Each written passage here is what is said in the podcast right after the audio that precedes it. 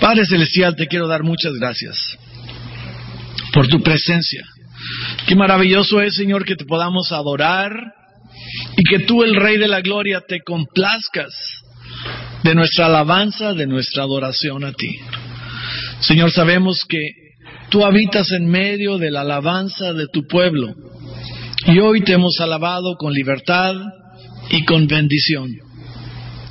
Confiamos que tu presencia es con nosotros, no nada más durante ese tiempo y en este momento donde estaremos estudiando la palabra, sino cada día de nuestra vida.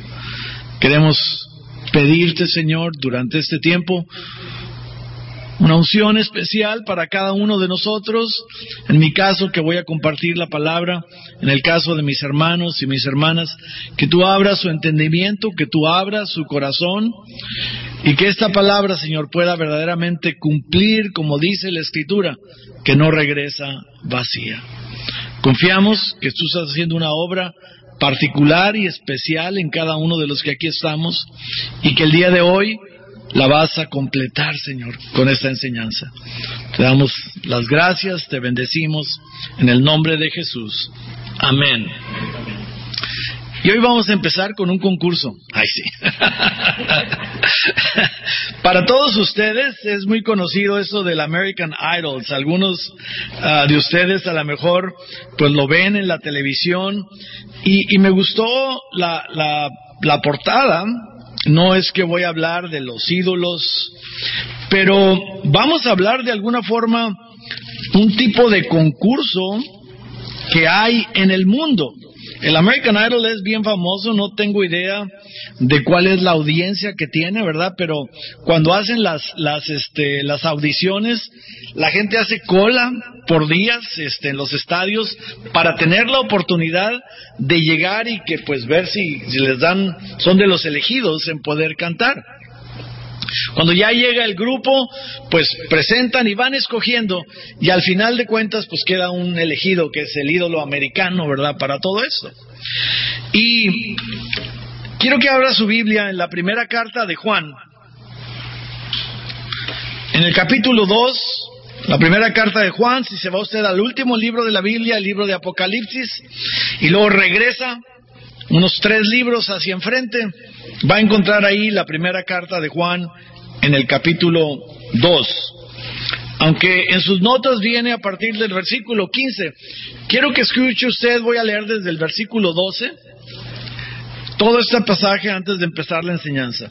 Dice el apóstol Juan a cada uno de nosotros, escuche bien, le escribo a ustedes, queridos hijos, porque sus pecados han sido perdonados por el nombre de Cristo. Les escribo a ustedes, padres, porque han conocido al que es desde el principio. Les escribo a ustedes, jóvenes, porque han vencido al maligno. Les escribo a ustedes, queridos hijos, porque han conocido al Padre. Les he escrito a ustedes, padres, porque han conocido al que es desde el principio. Les he escrito a ustedes, jóvenes, porque son fuertes y la palabra de Dios permanece en ustedes y han vencido al maligno. Versículo 15. No amen al mundo ni nada de lo que hay en él. Si alguien ama al mundo no tiene el amor del Padre, porque nada de lo que hay en el mundo, los malos deseos del cuerpo, la codicia de los ojos y la arrogancia de la vida proviene del Padre, no proviene del Padre. Dice, dice, Nada de esto proviene, porque nada de lo que hay en el mundo proviene del Padre, sino del mundo. El mundo se acaba con sus malos deseos. Y, repita conmigo esta última oración, pero el que hace la voluntad de Dios permanece para siempre. Eso es lo que vamos a hablar el día de hoy. El que hace la voluntad de Dios. Y Vamos a hacer un énfasis en particular en estos tres versículos del 15 al 17. Después de que el, apóstol se dirige a los hijos, a los padres, a los jóvenes, y les da un elemento de elogio y un elemento por el cual eh, Él está contento con ellos, dice, termina esta sección, el versículo 14, dice, la palabra de Dios permanece en ustedes y han vencido al maligno. Luego viene una parte de aclaración y dice, no amen al mundo ni nada de lo que hay en él. Mundo, el, el Nuevo Testamento utiliza la palabra cosmos, de donde viene cosmopolita, donde viene el mundo entero. El mundo no se refiere en este pasaje y en la mayoría de los versos del Nuevo Testamento a lo que es la tierra física. Nosotros a veces nos referimos, y todo el mundo, ¿verdad? Como para referirnos pues al, al planeta Tierra y todo lo que en él habita. Realmente el contexto del mundo es aquello que Cubre de hecho la tierra, pero inclusive los astros y todo lo que hay en él. O sea, todo lo que es físico. Y de alguna forma todo lo que es físico tiene situaciones que nos van a atraer, que nos atraen y que de alguna forma nos pueden alejar del amor al Padre, porque dice en el pasaje que estamos leyendo ahí, si alguien ama al mundo, no tiene el amor del Padre. Ahorita vamos a ver por qué. Porque hay tres cosas en el mundo, y dice el, apóstol Juan aquí, dice, los malos deseos del cuerpo, la codicia de los ojos y la arrogancia de la vida. Esto no proviene del Padre, sino viene de quién? Del mundo. El lugar donde nosotros vivimos tiene cosas que nos atraen en los ojos, Tienes cosas que nos atraen en nuestra carnalidad pecaminosa, en aquello que aunque hemos sido nacidos de nuevo, hemos nacido en Cristo Jesús, hay una parte de nosotros que sigue luchando. Por eso decía el apóstol Pablo, pobre de mí. ¿Ah? Dice, el mundo se acaba con sus malos deseos, pero el que hace la voluntad de Dios permanece para siempre. Lo primero que usted y yo vamos a ver esta mañana es que aunque usted y yo estamos en el mundo, no somos del mundo. Diga, no soy del mundo. Entonces eres extraterrestre. Obviamente, no somos del mundo porque nuestra morada eterna es una morada celestial. Estamos aquí de paso, somos... Ah, viajeros, somos peregrinos en este camino y nuestro destino final, nuestra morada celestial está junto con el Padre, junto con la presencia de Dios. Entonces, es importante que aunque usted y yo vivimos en el mundo, estamos en el mundo, no somos de Él. Y vamos a ver por qué. Esto no es una premisa, no es una proposición de algo que yo le quiero decir nada más, porque sí, esto es algo que está en la Biblia. Y vienen algunos pasajes en sus notas. Fíjese lo que Jesús declara. Cuando está ahí, pues está siendo juzgado delante de Poncio Pilato y este ese hombre le reclama y Jesús le dice Juan 18:36, mi reino no es de este mundo, contestó Jesús. Si lo fuera, mis propios guardias pelearían para impedir que los judíos me arrestaran. Pero mi reino no es de este mundo. Tendremos oportunidad de entender con más profundidad a lo que Jesús se refiere cuando habla del reino de los cielos, del reino de Dios, semanas más adelante cuando estemos estudiando este tema. Pero lo único que Jesús está estableciendo aquí, mi reino no es terrenal. Yo no vine a gobernar un mundo, el mundo como un rey terrenal y que le rindan tributo. Mi reino no es de este mundo. Y no nada más dijo que el reino no era de él, sino que ni usted ni a mí nos correspondía estar en el mundo. En la oración de Jesús al Padre, que está en todo el capítulo 17 del libro de Juan, versículos 16 y 18, Jesús orando al Padre le dice, ellos, usted y yo, no son del mundo, como tampoco lo soy yo. Santifícalos en la verdad. Diga conmigo, tu palabra es la verdad. Como tú me enviaste al mundo, yo los envío también al mundo. Yo no sé si usted se ha preguntado alguna vez, muchos creyentes a veces decimos, y cuando yo llegue al cielo, yo le voy a preguntar a Jesús tal y cual cosa. Y cuando me encuentre a David, le voy a preguntar por qué hizo esto y no hizo aquello, ¿no? Yo no sé si usted, si usted se ha preguntado si nuestro destino eterno es el cielo, esa morada eterna que tenemos, ¿por qué cuando nos convertimos y somos salvos, el Señor no nos lleva ya de una vez para casa? ¿Ah? Sino que nos deja aquí durante un tiempo con un propósito.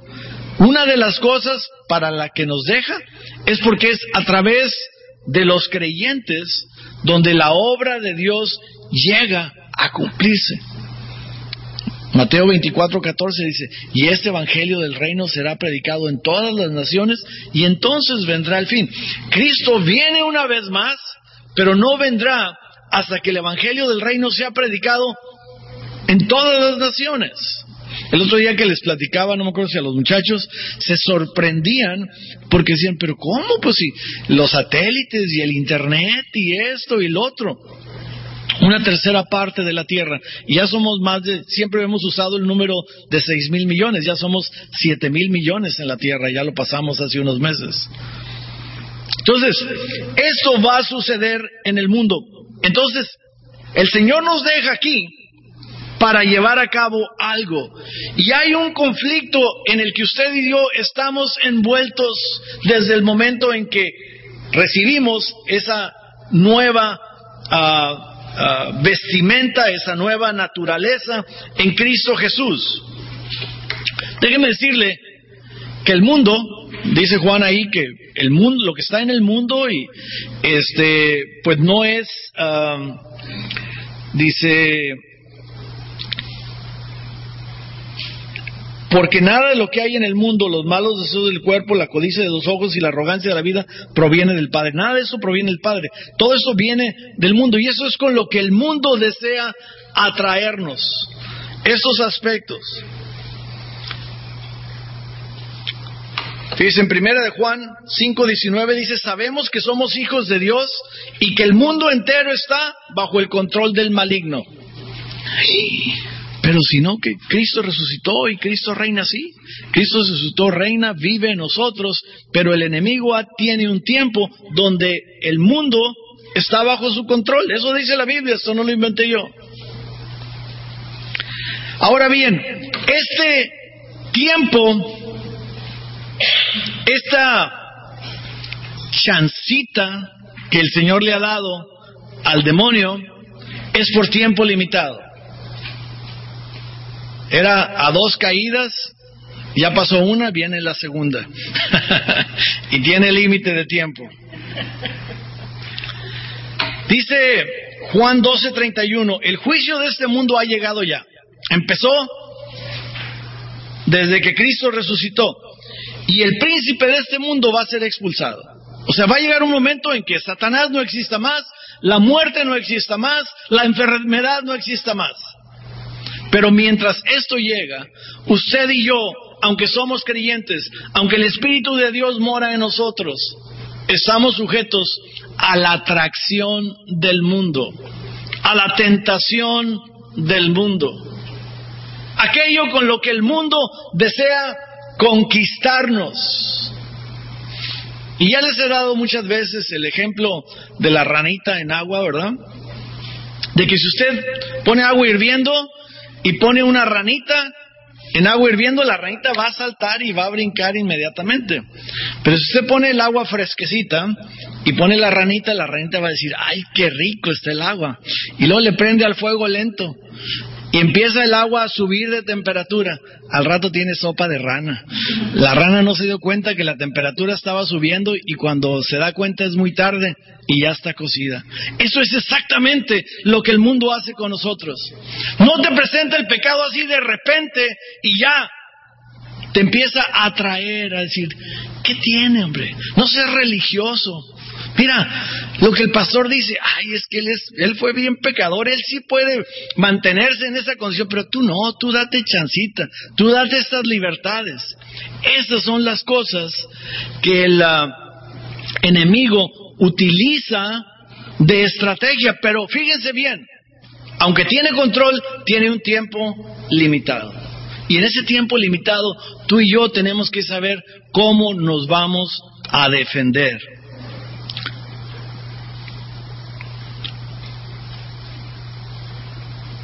En esa misma sección de la oración de Jesús, eh, unos versículos antes, dice Jesús, yo les he entregado tu palabra. Lo que tenemos para defendernos es la palabra de Dios. Y el mundo los ha odiado porque no son del mundo, como yo tampoco soy del mundo. No te pido que los quites del mundo, sino que los protejas del maligno. La oración de Jesús es, no queremos que nos lleven allá a una utopía, apartados de todas las cosas, donde no hay tentación, no hay televisión, no hay aquellas, aquellas cosas que nos pueden atraer. No, aquí quiere el Señor que estemos, ahí cerquita de la lumbre, pero que no nos alcancemos a quemar. Si dice Jesús, que los protejas del maligno. Ahora bien, ¿por qué el American Idols? Porque hay tres concursantes en esto de afectar tu vida y mi vida en el caminar del Señor. Y esas son las tres cosas que nos está advirtiendo el apóstol Juan ahí en 1 de Juan capítulo 2 versículo 16. Cuando dice, los malos deseos del cuerpo, la codicia de los ojos y la arrogancia de la vida. Y esos tres están diciendo ahí, a ver, ¿quién es el mero mero? Ahora déjenme decirte esto, esto no empezó ahora en el siglo XXI con, o en el siglo XX con la televisión y todo esto. Esto es tan viejo como el huerto del Edén. Ahí mismo en la creación. Vino la serpiente y tentó a la mujer. Siempre la mujer tiene la culpa, ¿no es cierto, muchachos? Así dice la Biblia. Génesis 3.6 dice, la mujer vio que el fruto del árbol vio la codicia de los ojos. Era bueno para comer, la codicia de la carne. Y que tenía buen aspecto. Qué rico. ¿Ah? Y era deseable para adquirir sabiduría. Voy a estar en la misma posición de Dios. Voy a ser más que los demás. El orgullo. Estos son los tres concursantes. Y pues ya les dije quién se gana el primer lugar, pero, pero vayan conmigo como que no saben. Así como que cuando va el primer concursante dicen, ah, ¿quién es el segundo? Fíjense bien. El tercer finalista. Vamos a empezar con la lista de atrás para enfrente. La atracción de los ojos.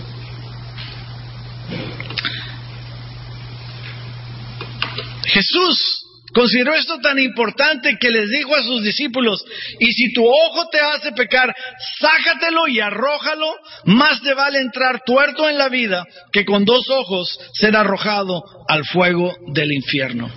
El ojo, hermanos, hermanas, es un peligro y Jesús advirtió contra el peligro de los ojos. Miren, usted y yo usamos una expresión que dice esto, échate un taco de ojo. ¿Ah? ¿Sí? Y cuando decimos échate un taco de ojo, no nos estamos refiriendo a este tipo de taco.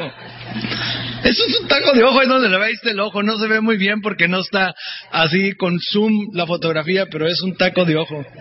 Ay, o sea, no es una expresión.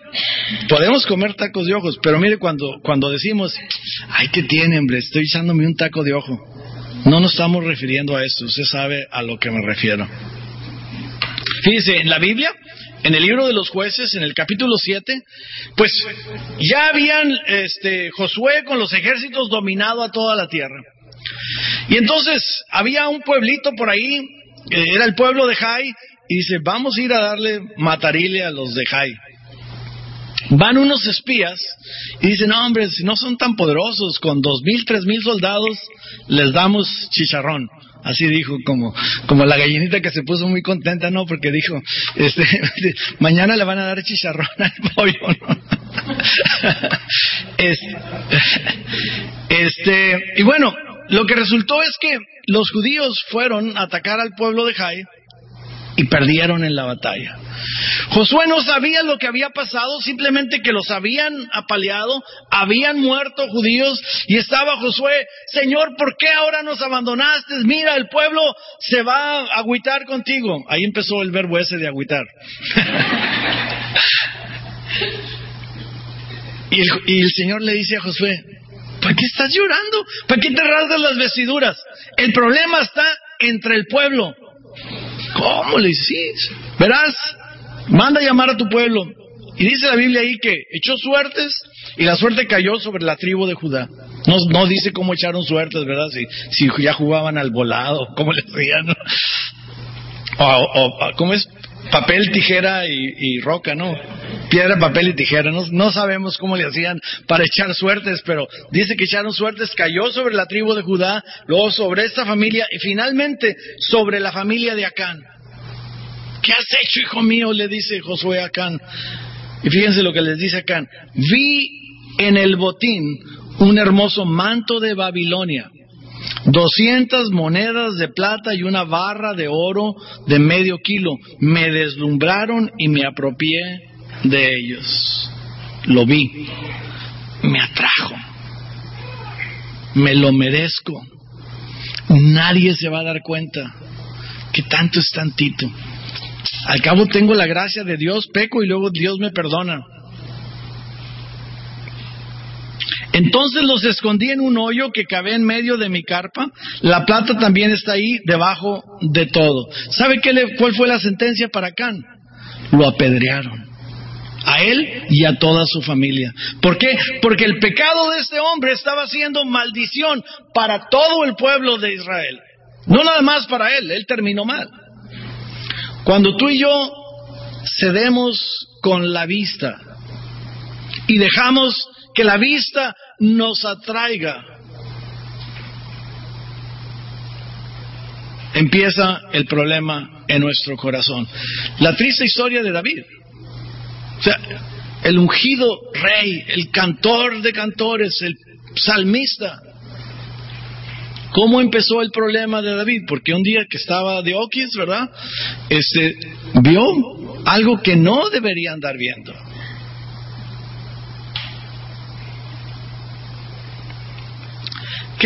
Vamos a ver qué nos dice la palabra. ¿Cómo no es nada más un decir, ay, cuidado con los ojos? La Biblia nos da instrucción. Leíamos en el pasaje de Jesús que Jesús nos santificó con su palabra, que nos dejó nuestra, su palabra para nuestra protección.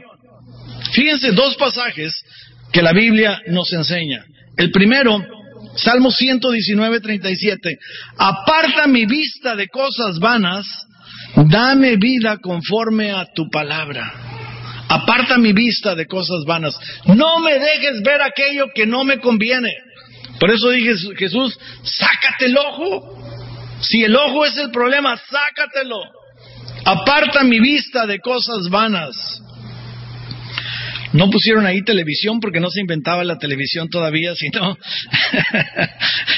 a lo mejor eso es lo que venía en ese salmo. Y este versículo dice Jesús también refiriéndose a esta situación, pero yo les digo que cualquiera que mira a una mujer y la codicia ya ha cometido adulterio con ella en el corazón. No es el hecho de ir y cometer, sino es el hecho de ver y codiciar, la codicia de los ojos, lo que le pasó a Eva en el huerto del Edén, lo que le pasó a Can ahí en la pelea contra los de Jai. Lo que nos puede pasar a ti y a mí si nos descuidamos, ¿por qué? Porque es la atracción del mundo. Tercer lugar. Segundo lugar. Segundo lugar. El segundo finalista es la atracción de la carne. Y muchas veces mencionamos la carne como esa parte de nuestro cuerpo, la parte física, pero realmente se está refiriendo a aquella naturaleza pecaminosa que aún está en nosotros. Fíjense, Pablo en el libro de Gálatas, de hecho usted puede leerlo todo el capítulo completo, pero en los versículos 16 y 17 del capítulo 5 dice, así que les digo, vivan por el Espíritu y no seguirán los deseos de la naturaleza pecaminosa. ¿Cómo le hago, pastor, para no ser atraído por esto? La respuesta ahí está, dice, vivan por el Espíritu, porque ésta desea lo que es contraria al Espíritu, y el Espíritu desea lo que es contrario a ella. Los dos se oponen entre sí, de modo que ustedes no pueden hacer lo que quieren. Pero vivimos en los Estados Unidos de USA, de Norteamérica. Aquí hay libertad, yo puedo hacer lo que quiera. Sí, todo lo puedo hacer, pero no todo me conviene.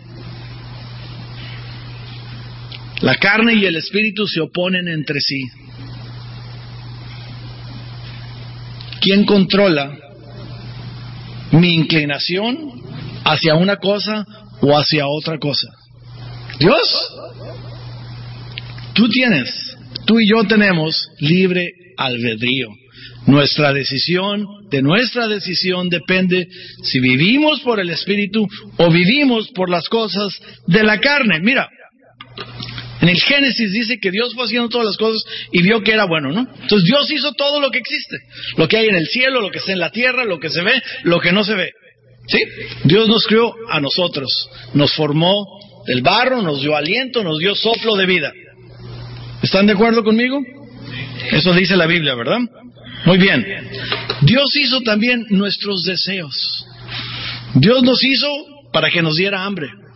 Nos hizo para que nos diera sed para que nos diera sueño, nos hizo personas sexuales. Y eso es bueno, está en nuestra naturaleza, no es malo, es bueno.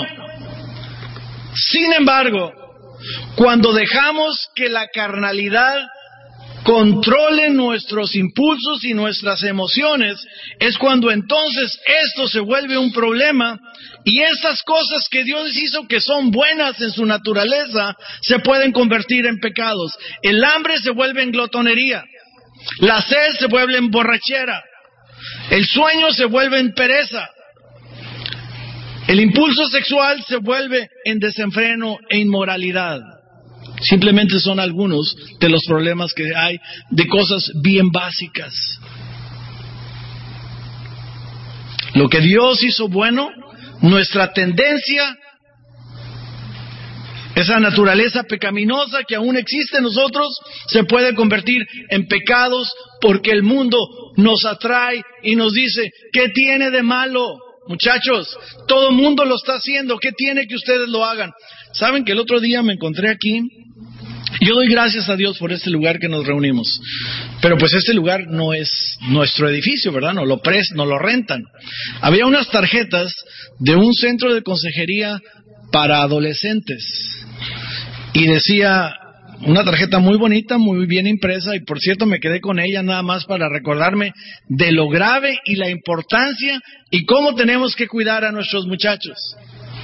Decía, vengan a este centro, es un ambiente libre de padres. Hay condones, orientación sexual, consejería para aborto, este, todo ese tipo de cosas. Y les juro, bueno, no les puedo jurar, pero estoy casi seguro que ese centro es un centro de esas organizaciones sin fines de lucro que está auspiciado por nuestro dinero. La atracción del mundo. ¿Qué tiene muchachos? Ese es el problema del mundo, que hace aparecer que las cosas no son tan malas cuando son bien malas. ¿Por qué?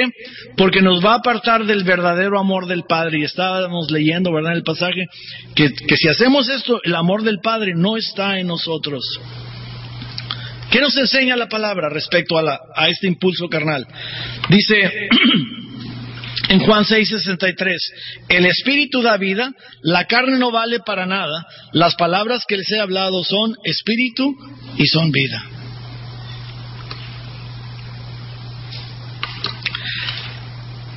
En Romanos 13, 14 dice Pablo, más bien revístanse ustedes del Señor Jesucristo y no se preocupen por satisfacer los deseos de la naturaleza pecaminosa. Revistámonos del Señor y no, no, no, no, no tengamos ese impulso por aquello que es contrario a Dios y que es lo que el mundo nos presenta como que no tiene nada de malo. Finalmente, el primer lugar. ¿Saben cuál es el problema mayor de todos? El orgullo. Porque a lo mejor en esa, en esa obra que el Señor ha hecho en nosotros, hemos aprendido a controlar nuestra mirada.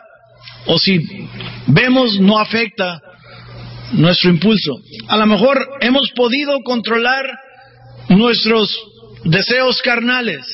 Pero déjenme decirles que el orgullo es el peor de todos. El orgullo es lo que destruye al creyente.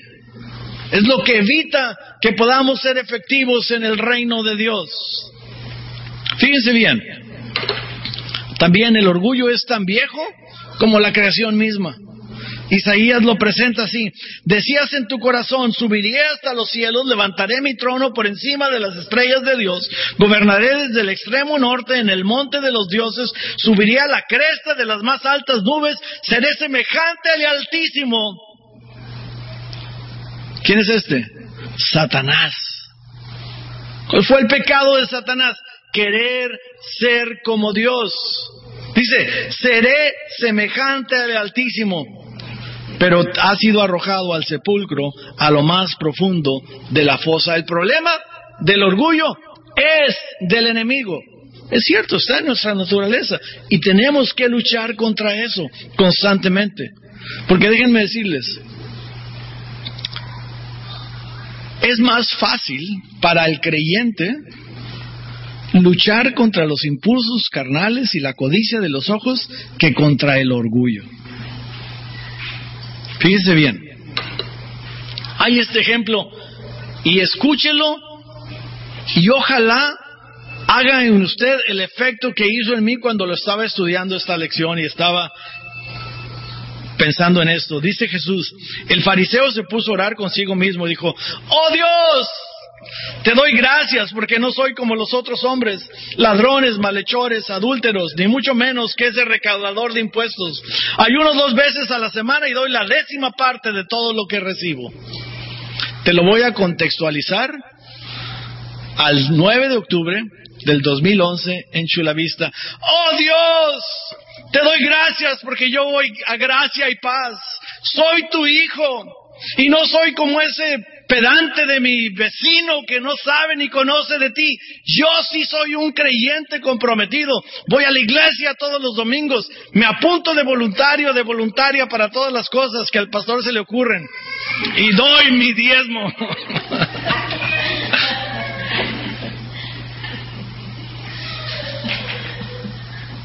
Podría sonar que si haces todo eso, estás siendo bien obediente y bien sensible a las cosas de Dios. Pero atrás de eso puede haber un orgullo de que, ah, qué chicho soy, Dios me está usando. ¿Te fijaste? Es como cuando estaba predicando, como los tenía todos así, más, pastor, síguele, síguele.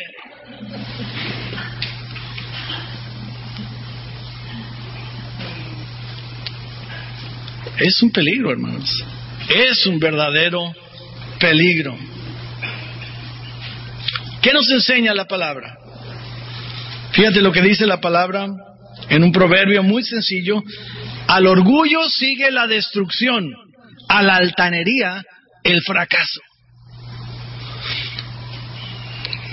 ¿Tú crees que eso necesita interpretación? ¿Tú crees que esa palabra necesita más explicación? Si eres orgulloso, vas derechito a la destrucción. Si te crees el muy salsa, ni a cebolla llegas.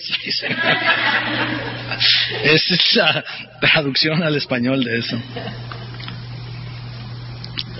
Salmo 131.1 dice, Señor, mi corazón no es orgulloso, ni son altivos mis ojos. No busco grandezas desmedidas ni proezas que excedan mis fuerzas. El problema está en el corazón. Está en el corazón. Dice Santiago 4:16, Dios se opone a los orgullosos, pero da gracia a los humildes. El antídoto para el orgullo es la humildad. Pero es tan difícil este concepto que pues decimos que si alguien dice yo soy muy, muy humilde, ya perdiste la humildad. ¿No es cierto? Esta semana estuve con unos pastores de, de otras iglesias, un grupito pequeño, y uno de ellos estaba platicando que pues Dios los ha bendecido en su trabajo, han prosperado en su camino, y dice, yo batallo con el orgullo. Y si te voy a decir lo que hago para mantener mi nivel adecuado, dice, en la iglesia donde yo estoy, yo todas las semanas limpio los baños.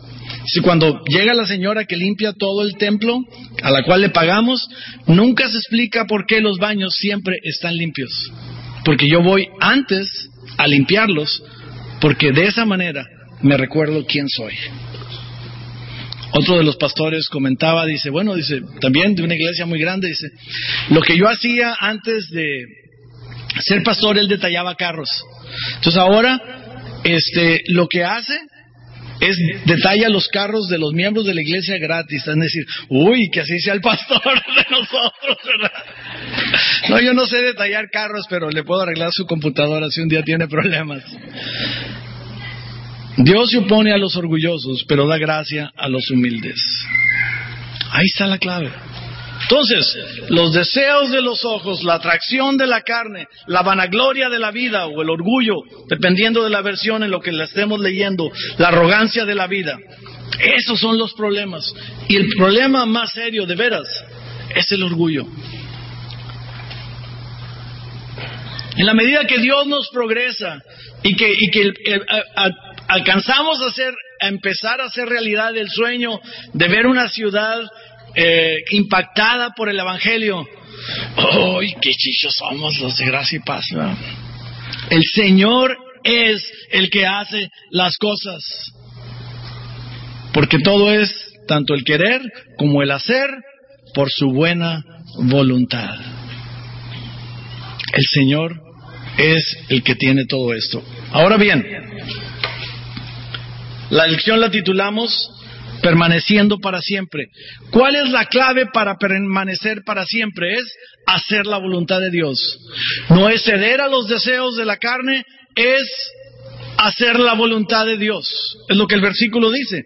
Dice, el mundo se acaba con sus malos deseos, pero el que hace la voluntad de Dios permanece para siempre. ¿Cuál es la voluntad de Dios?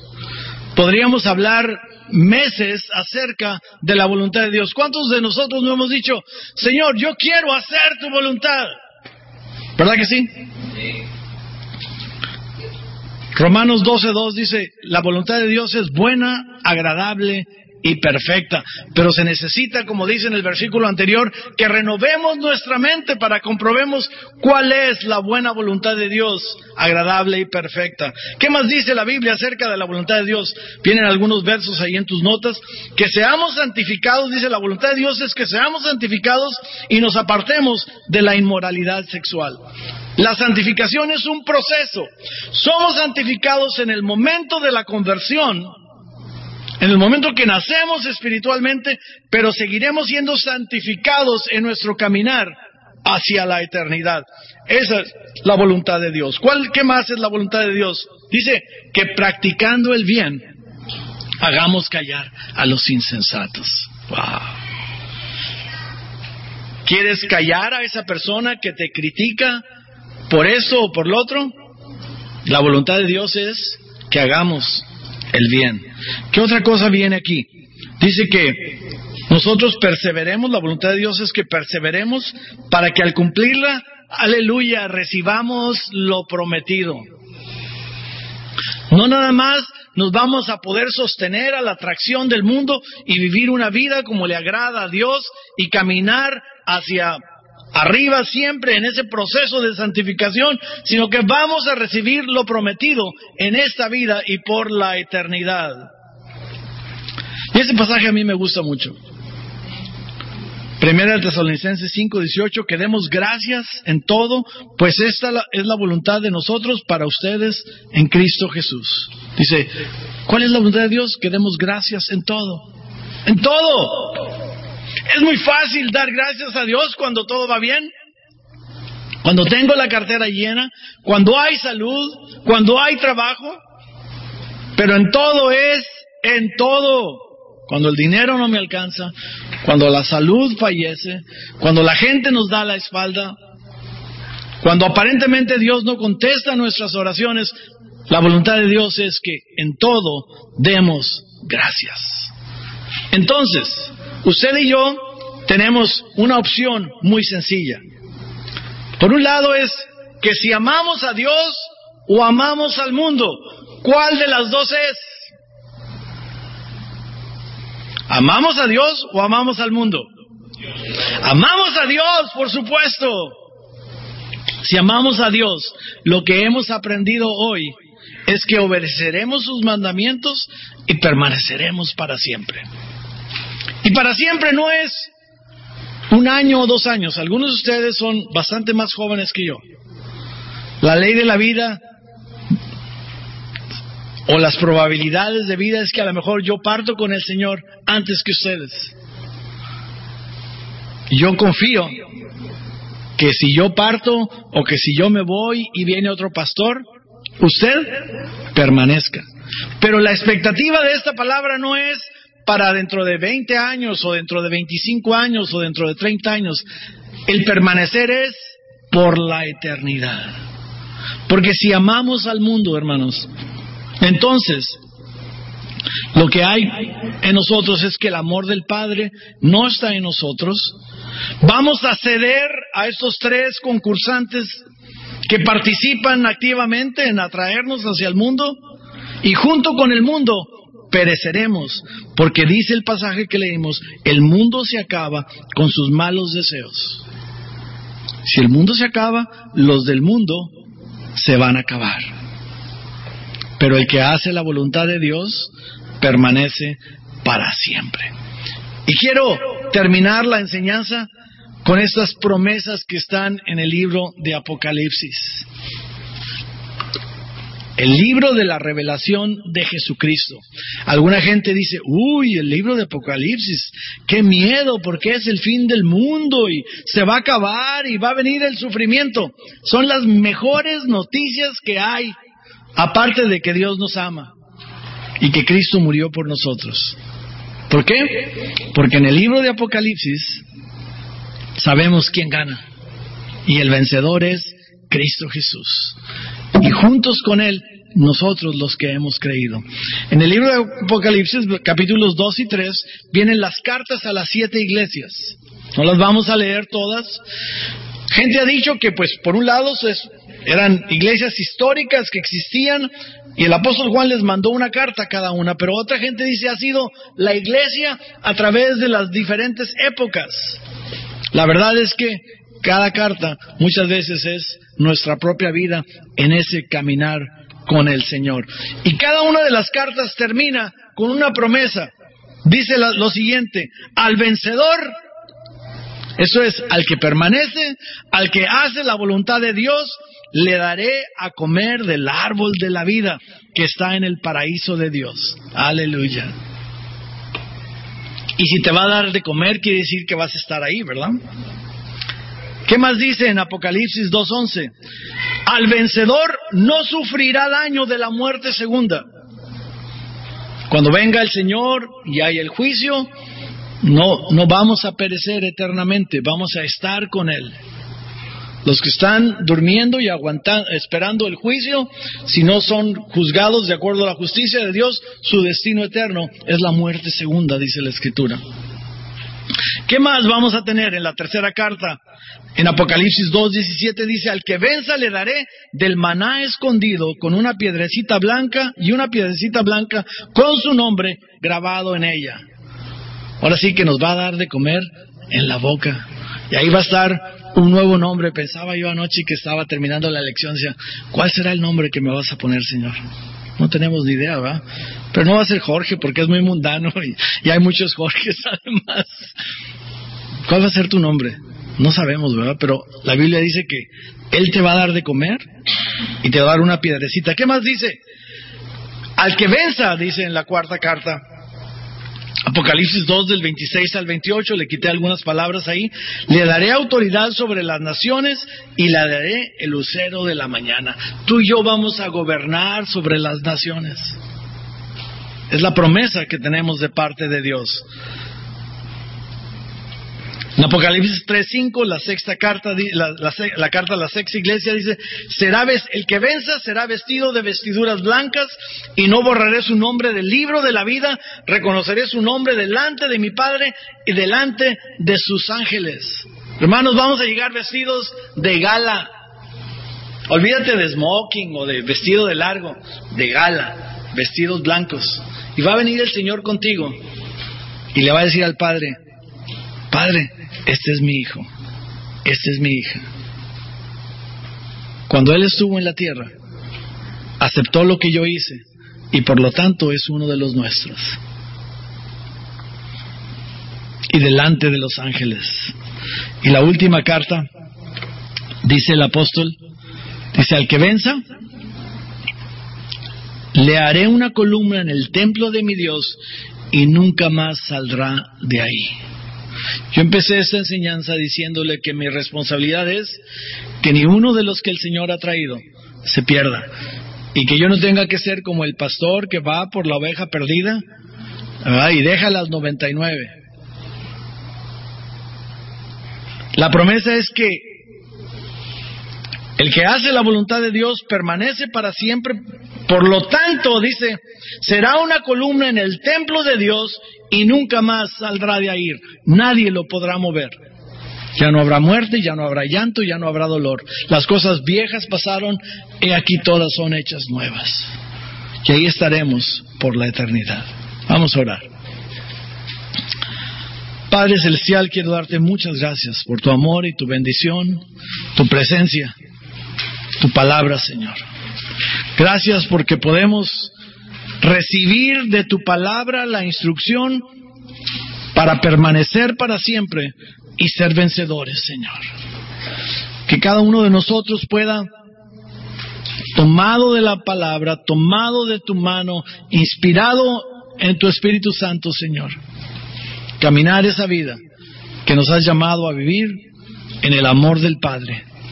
Y no amando al mundo, sino únicamente amando al Padre, Señor. Te bendecimos,